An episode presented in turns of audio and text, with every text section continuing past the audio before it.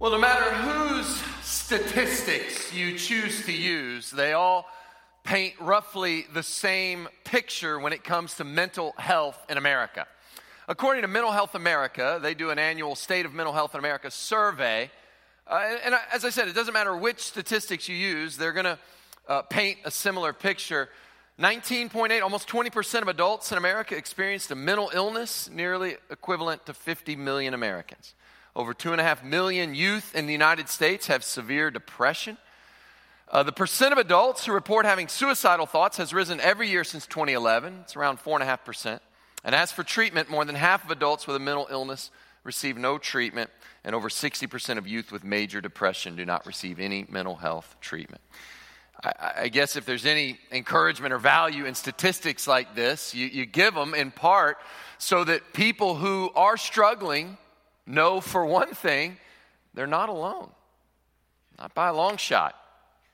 Everyone in here knows someone who is wrestling, who's struggling with mental health issues. And if you are here and in that spot, then you need to know you are not alone this morning.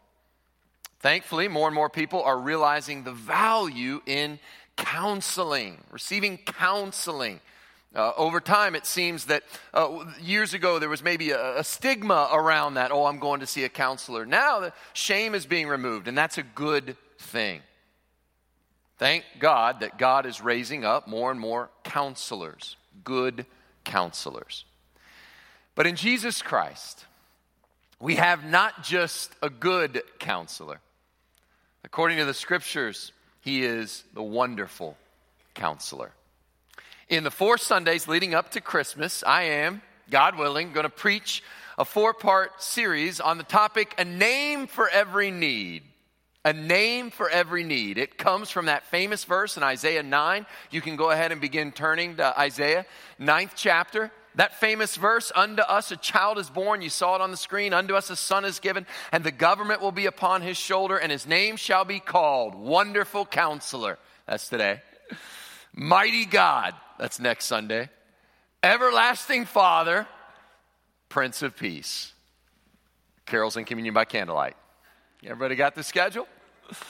Wonderful counselor, mighty God, everlasting Father, Prince of Peace. I hope that this series will encourage you and part of what I think is so encouraging about preaching uh, from Isaiah is that I, I, hope it's encouraging to know sometimes when you look around, you go, the problems we're facing in this country, people say, oh, we're so divided. We're divided on all these things and, and, and everything's falling apart. I want you to know if it's any encouragement, these are not new problems. And the prophet Isaiah speaks with such a modern voice. And so I've had you turn to Isaiah 9, and we're going to look starting in verse 1. But can I just give you a snapshot? You don't even have to turn there. Can I just give you a little, a little random smattering of some things that are happening in Isaiah's time? These are, this is the context. This is what leads up to Isaiah chapter 9. Just a random smattering. For everybody, this is 800 years before Christ, right? This is 2,800 years ago. And for everybody who has said, you know, the problem in 2021, you know, our problem, our problem, we have a crisis of leadership. The government. The government's completely a mess and it's falling apart. Not a new problem. 2,800 years ago, Isaiah 3 7. Look at this. Here's your qualification. Here's how bad things are in Isaiah's Israel. For a man will take hold of his brother in the house of his father, saying, Uh, you have a cloak, you be our leader. and this heap of ruins shall be under your rule. In other words, the qualification for leadership was so bad that it's like, uh, you've got a nice jacket.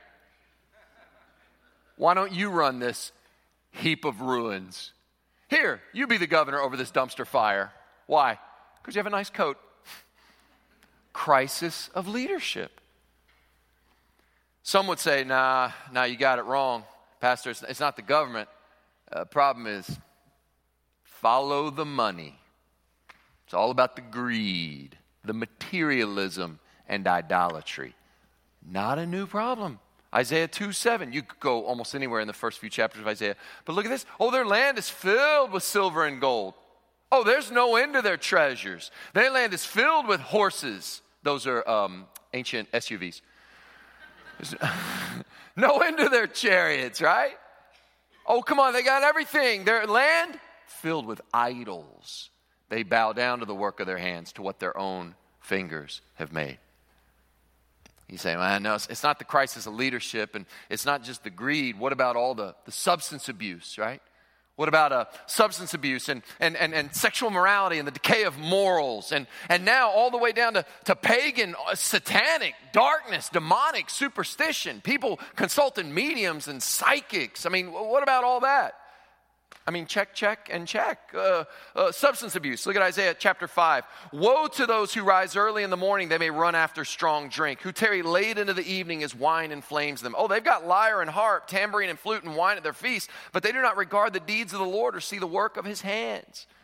It's not a new problem. What about sensuality? Uh, uh Isaiah 3:16, the Lord says, "The women of Zion are haughty." Walking along with outstretched necks, flirting with their eyes, strutting along with swaying hips, with ornaments jingling, on their ankles. The poetic way of saying you have women who are God's image bearers, trading that dignity, acting like an object for men who are all too ready to objectify.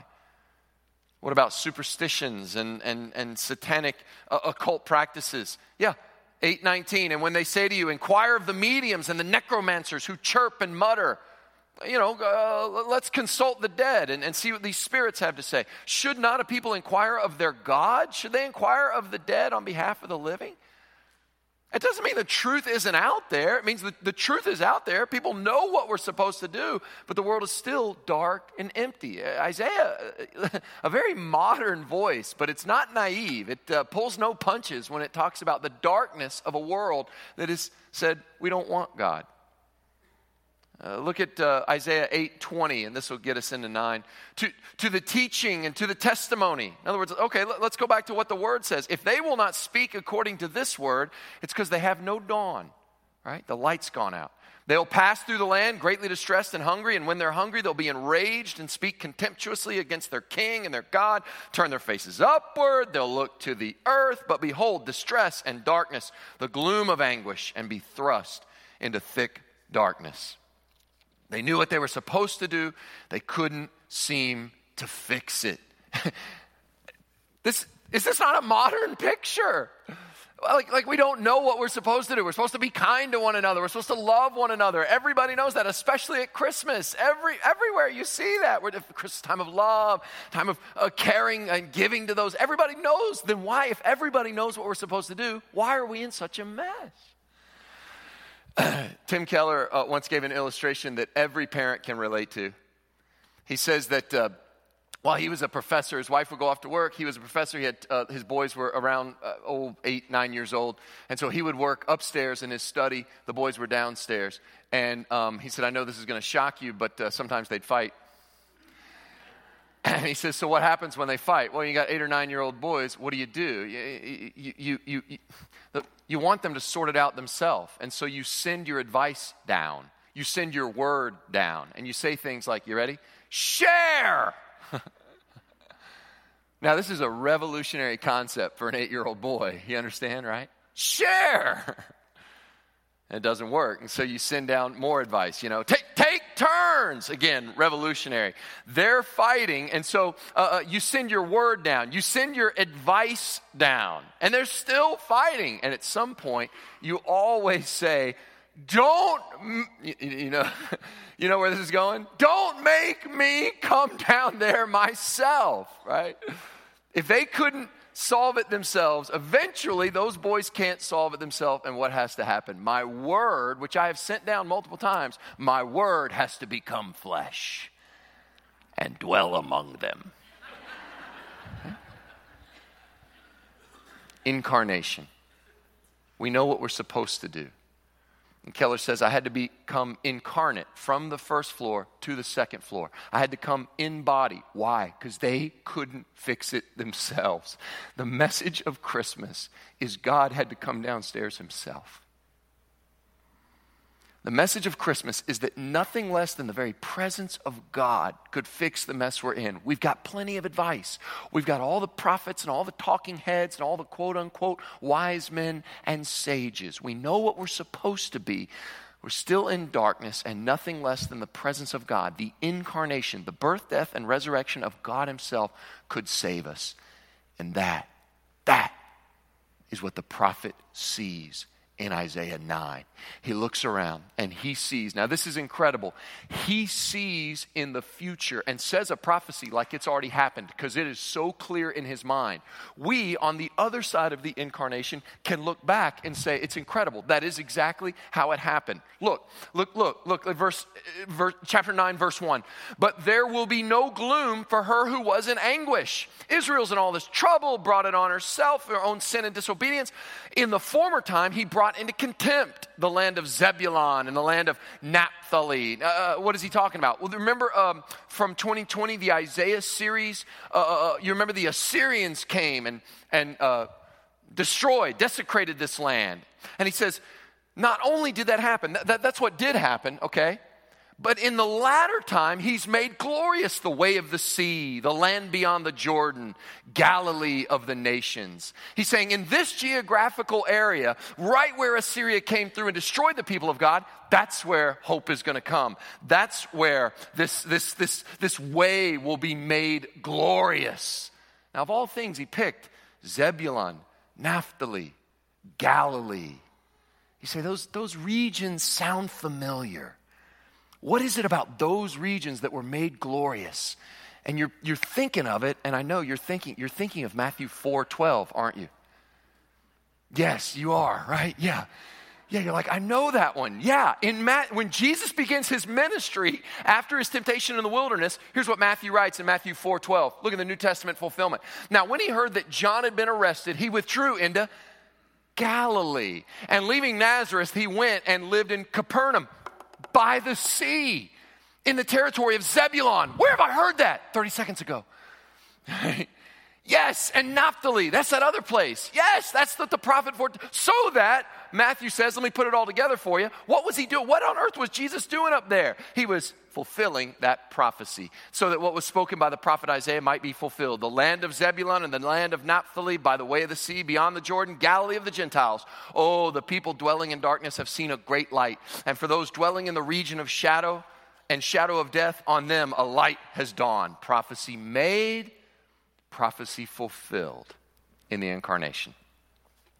Isaiah 9 2 goes on to uh, the people who walked in darkness, Matthew just quoted this, have seen a great light. Those who dwelt in a land of deep darkness, on them has light shone.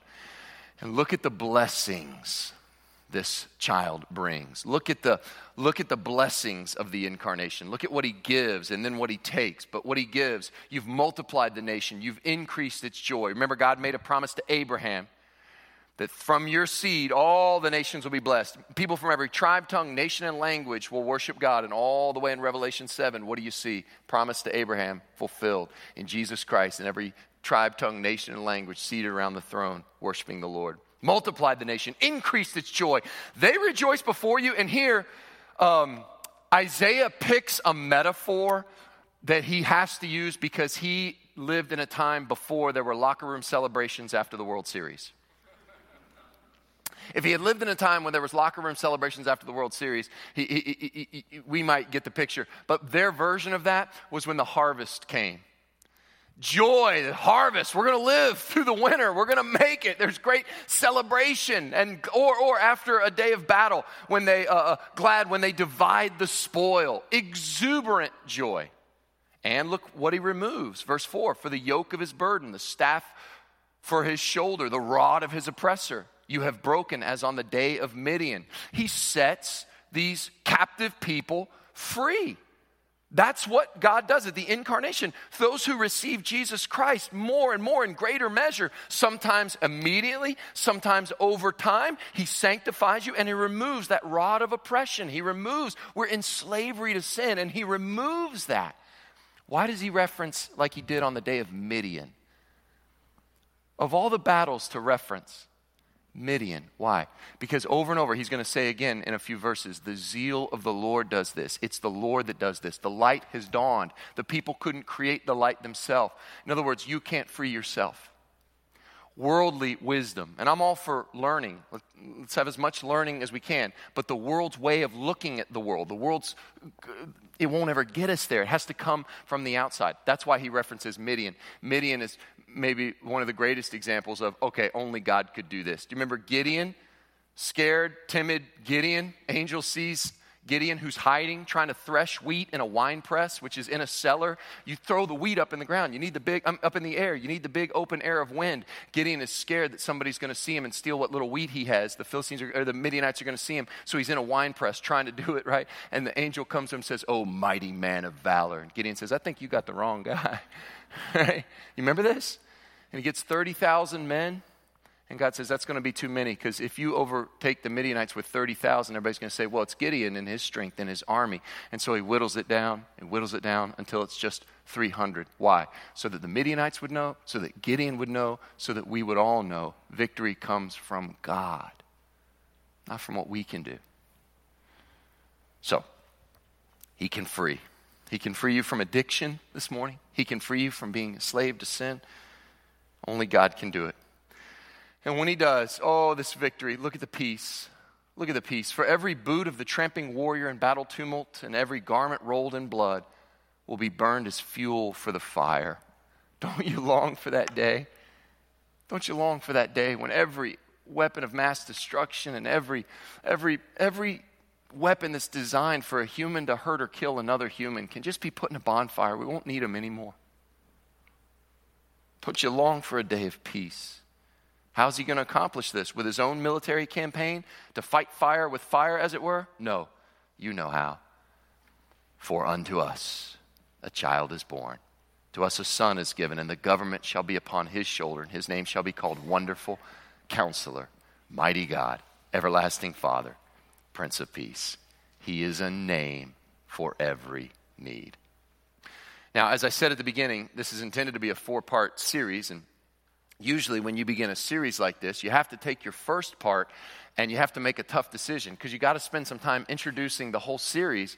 But some of you are glancing at your watch going, we're never going to get to Wonderful Counselor at this rate. And so I thought what we would do is uh, we'll look at Wonderful Counselor briefly today. I, don't mean pastorally briefly, I mean, I mean briefly and we'll show you how Jesus is our wonderful counselor. Not just tell you, but show you. And I got this um, Jesus is a wonderful counselor out of a scene out of the book of John. And I'm not the first one to notice this. I heard it. Uh, Tim Keller quotes Dick Lucas, and he makes this insight often from John chapter 11. And I, if you're a note taker, I want you to jot down a couple things about how he is a wonderful counselor. He's a name for every need, and this morning, he is a wonderful counselor. He's a wonderful counselor because, and I got three of these. Number one, he deals with us personally. He deals with us personally. The reason you, you, you want to sit down with a good counselor, even in our own limited, you know, not the wonderful counselor, Jesus, but just a good counselor. This good counselor, she's not going to, or he's not going to treat you just like uh, uh, sort of as a on paper, you know, hey, if this person's got this, you give them this diagnosis, this person got this, you give them that. No, no, no, no. He's going to treat you as an individual. She's going to sit down and really want to know your story. He's going to deal with you personally. Jesus, the wonderful counselor, deals with us personally. I want to get the, the facts of the story on John 11 uh, in, fresh in our minds. This is the story of Jesus at the tomb of his friend Lazarus. If you want to turn there, um, you may recall that uh, uh, uh, he gets word that uh, Lazarus is sick. Mary and Martha send word. Instead of coming right over to Bethany to heal Lazarus from his sickness, he waits. No one can figure out why he's waiting. Of course, we who know the end of the story know why he was waiting, but he wanted the glory of God to be displayed in this way. So he arrives from the viewpoint of the sisters and from the viewpoint of everybody else. He arrives too late to do any miracle. And let's pick up the story in John 11, 17. Now, when Jesus came, he found that Lazarus had already been in the tomb four days. Now, Bethany was near Jerusalem, about two miles off, and many of the Jews had come to Martha and Mary to console them concerning their brother. So when Martha heard that Jesus was coming, she went and met him, but Mary remained seated in the house. Martha said to Jesus, Lord, if you had been here, my brother would not have died. Everybody remember that. But even now I know that whatever you ask from God, God will give you. And Jesus said to her, Your brother will rise again. Martha said to him, I know he'll rise again in the resurrection on the last day. Jesus said to her, I'm the resurrection and the life. Whoever believes in me, though he die, yet shall he live. And everyone who lives and believes in me shall never die. Do you believe this? She said to him, Yes, Lord, I believe you're the Christ, the Son of God, who's coming into the world. When she had said this, she went and called her sister Mary, saying in private, The teacher's here. He's, he's calling for you. And when she heard it, she rose quickly and went to him. Now, Jesus had not yet come into the village, but was still in the place where Martha had met him. When the Jews who were with her in the house, consoling her, saw Mary rise quickly and go out, they followed her, supposing she was going to the tomb to weep there. Now, when Mary came to where Jesus was and saw him, she fell at his feet, saying to him, Now I ask you, where have we heard this before? Lord, if you had been here, my brother would not have died. And when Jesus saw her weeping, and the Jews who'd come with her also weeping, he was deeply moved in his spirit and greatly troubled. And he said, Where have you laid him? And they said to him, Lord, come and see. And Jesus wept.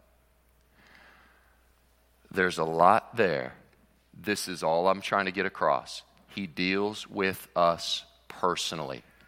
Two sisters, exact same situation, exact same catastrophe. They both start with M. M A. M A R. Okay, okay, okay. Two sisters, exact same situation, exact same quote to Jesus. Was it not? Verbatim. Lord, if you had been here, my brother would not have died. And Jesus' interaction with them could not have been more different. With Martha, he not really rebukes her, but gives some corrective teaching. With Martha, he gives a sermon. He says, Hey, I'm the resurrection of life. Not just the resurrection at the end times, the resurrection now. Your brother will rise again. And he challenges her. Do you believe this? Puts her on the spot. Do you believe this? Gives her the ministry of truth and confronts her. With Mary, he cries.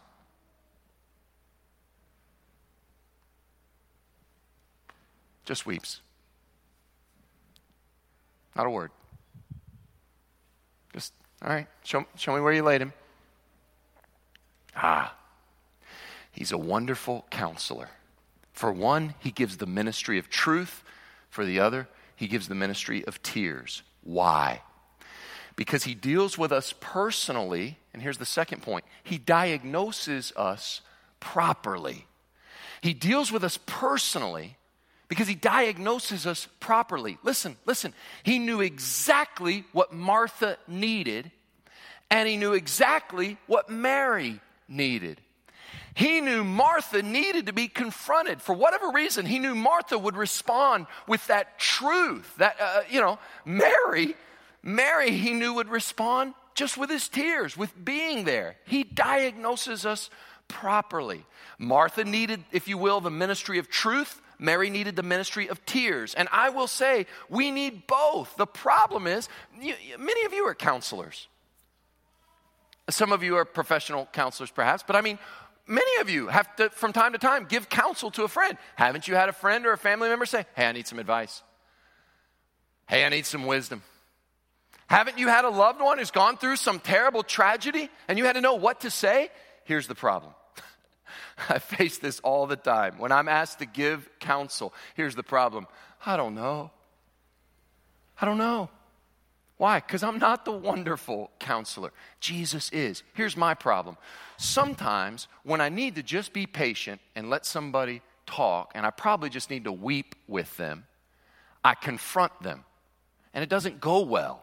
You know, I, I give them the truth. Well, here's what you need to do. You know, da, da, da, right? When I should have just been quiet listened, and been there.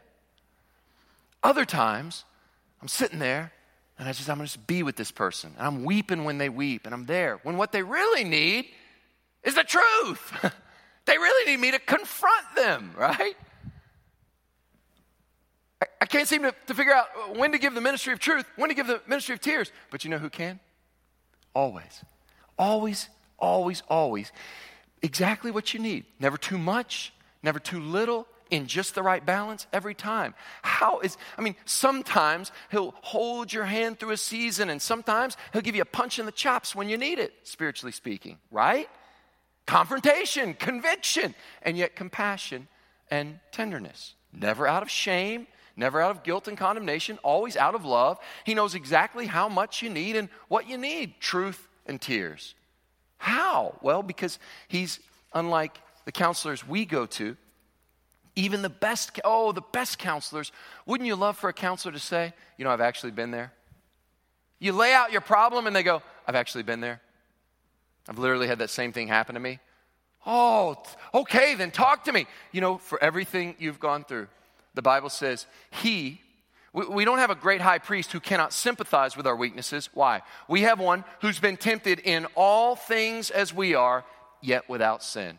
There it is tears and truth. He knows what it's like, He has been there. Therefore, let us draw near with confidence to the throne of grace, Hebrews says, so that we may receive mercy and find grace to help in time of need. Tempted in all things, yet without sin. It's not really the, the, the point, but uh, I will say the more you hang around the wonderful counselor, the better counselor you'll become. Because you tend to be, if you're like me, you tend to either be a, you tend to either be a fixer or a feeler. You you tend to be one or the other, right?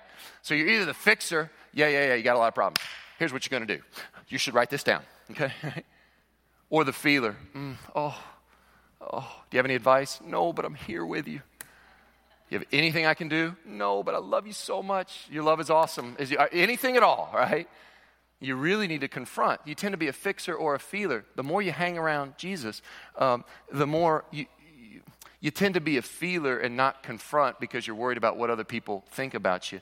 If you're a fixer, you struggle a little bit with maybe compassion and mercy. But if you hang around Jesus, you realize, wait a minute, I can be bold and tell this person what they need because God loves me so much, He died for me. But I can also be humble and relate because I realize I'm such a mess. Christ had to die for me.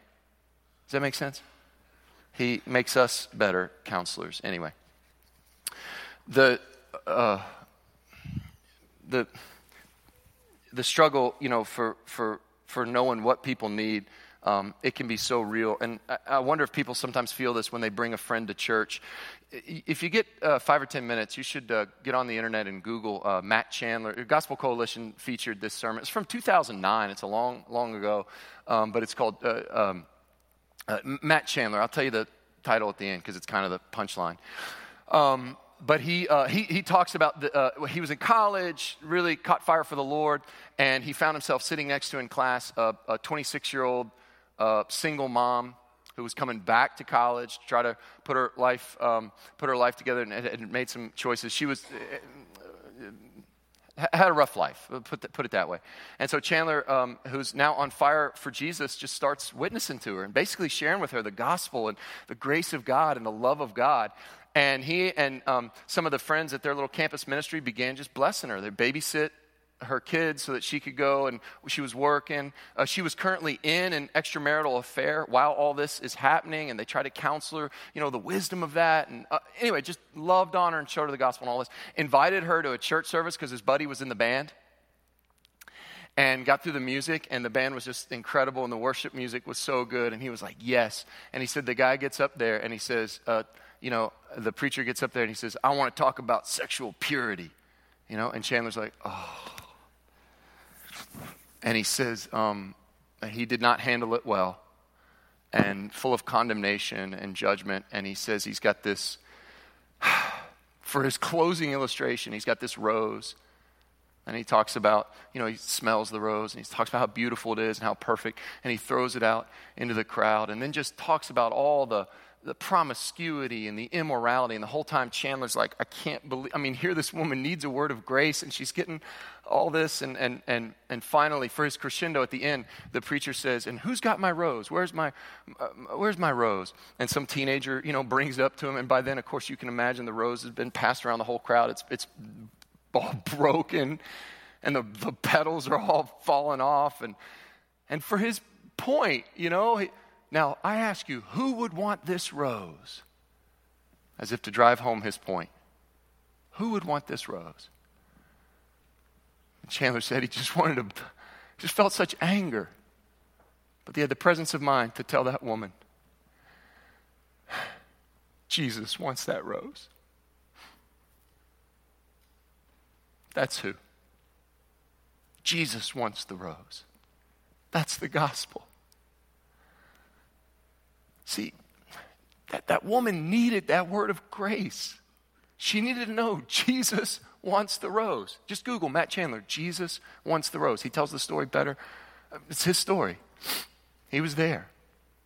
But, but, but the point, the point, right? He's the, Jesus, he gets it right every time. He knows exactly what people need. To the woman caught in adultery in John 8, he says, Neither do I condemn you. Go your way and sin no more. Tears and truth. Perfect. Oh, he's such a wonderful counselor. Have you booked some time with this counselor lately?